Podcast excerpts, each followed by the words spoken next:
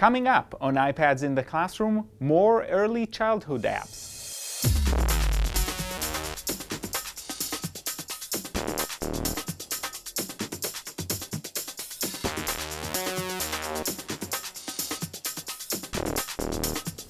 Hi, my name is Guy Trainin and this is iPads in the Classroom from TechEdge and today I want to talk about a few more apps for early childhood and the first one I want to talk about is Nearpod. Now Nearpod is actually an app that can be used at any age level and it is a way if you have a class set of iPads, it's a way to manage a lesson and work with everybody at the same pace, being able to see what each child is doing in a, on her own device and managing the lesson effectively. So you can use this at all grades, but I actually love the things they've created recently for early childhood.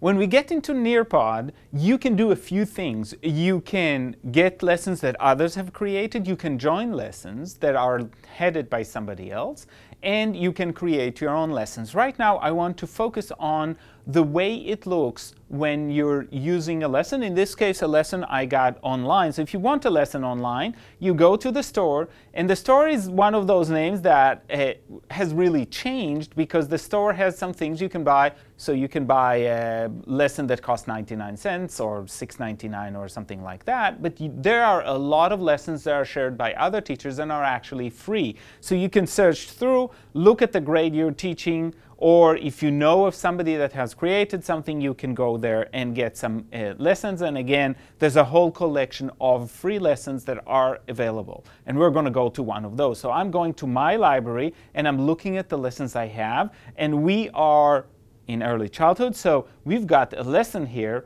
on farm animals and the sounds they make. So this is the lesson and you can swipe through and see it, but now what we're going to do is create a live session so you can see how that works. So I'm pressing on live session. When you go into that lesson, the first thing you get is code. And the code is what all the learners in that community have to put in to participate. And this is crucial because that allows students to participate without having their own independent login. All they do is they uh, do this. And by the way, you can see that you can share that code through different social media. So we have somebody logging in right now. So are we logged in? So we have the students sh start showing up. Now, right now, for demonstration purposes, we've got only one student, but you can have a list as, as long as you need it to. And uh, you could work with the student ID, but with young kids, even a letter is enough, or helping them log in and identifying themselves in any way, that's great. And then once we're uh, there, we can start the lesson. So it starts here with objectives. And again, this is not a lesson I created. So this is one of those things where I've gone on the store, I found a lesson I liked. So you can see that we start with the directions. And again, the way this works is you do not share this on a large screen with everybody. Each person in the classroom, each child, will have her own device and will look at it as you go along. So it changes in front of them. They don't need to look up and down. They stay focused on the device. And now we're going to meet the animals. And this is really important. You can, if you create it yourself, or if you borrow somebody else's, you can have media inside here. In this case, sound. What animal makes this sound? And so right now you've got just the sound. Kids can guess, but really where they have to do the work is right now they see a board with three options, and you can see that that's really small here, and I can, uh, I can tap to enlarge. But this is what they're seeing, and they're circling which ones they think it is. And once they do that and tap to uh, send it in, uh, it'll come up here.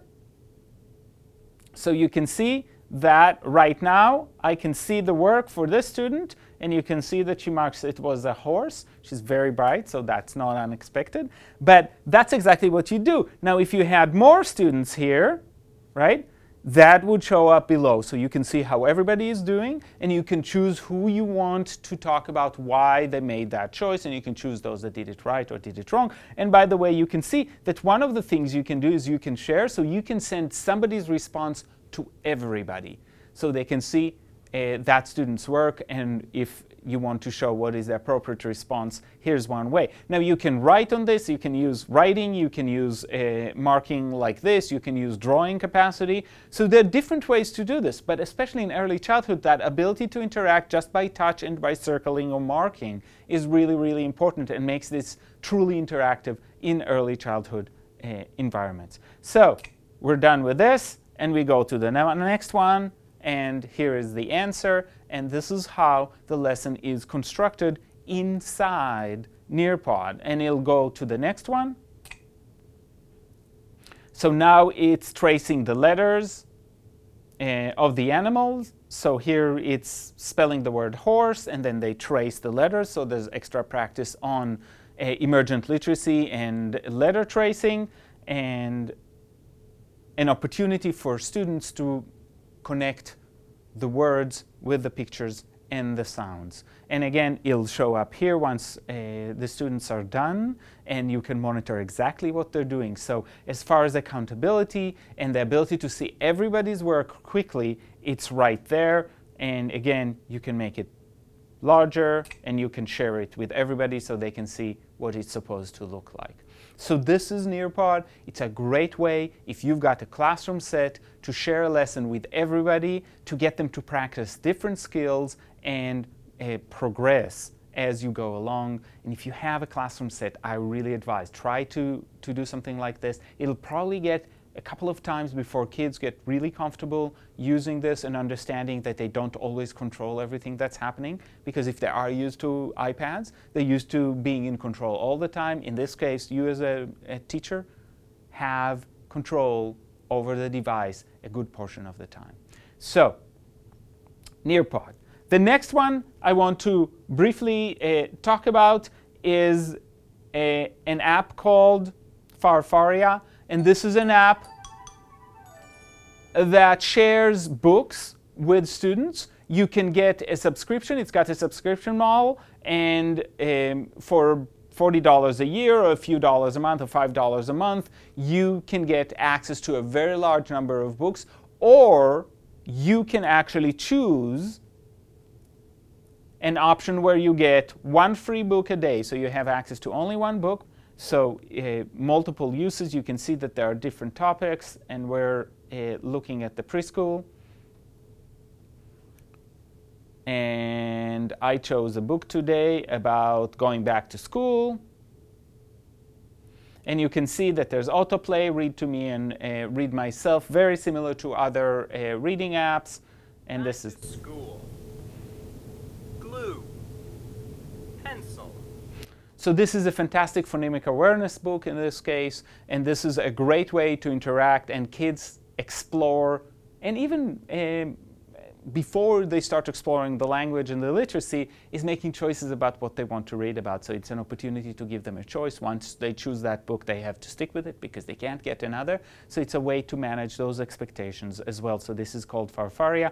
And um, one more app that I wanted to talk about, and this is um, on a totally different side, is uh, Doodle Buddy.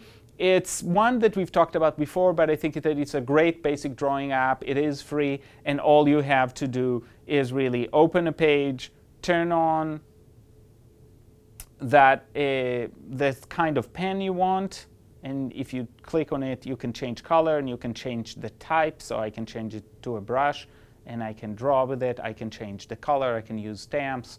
So let's use a stamp here. Spiders. There are a lot of spiders next to my house. So I guess that's why I use spiders.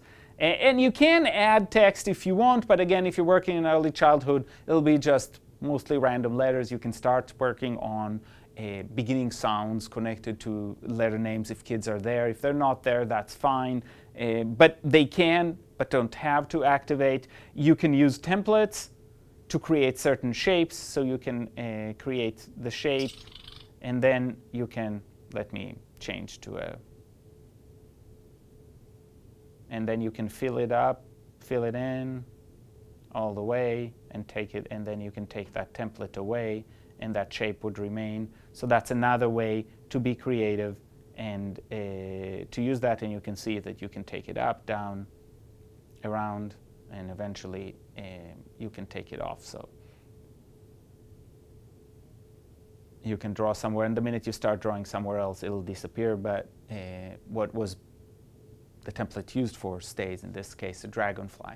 So this is called Doodle Buddy, and it's a great way to engage kids early, and especially if they've got some time to be creative and just be on their own, you can let their imaginations run wild. So today we talked about three different apps for early childhood. I really focused on Nearpod because I think it's got fantastic opportunities to do more organized lessons. But if you want kids to just read, explore language and drawing, Uh, Farfaria and Doodle Buddy are great options as well. And I'll see you next time on iPads in the Classroom.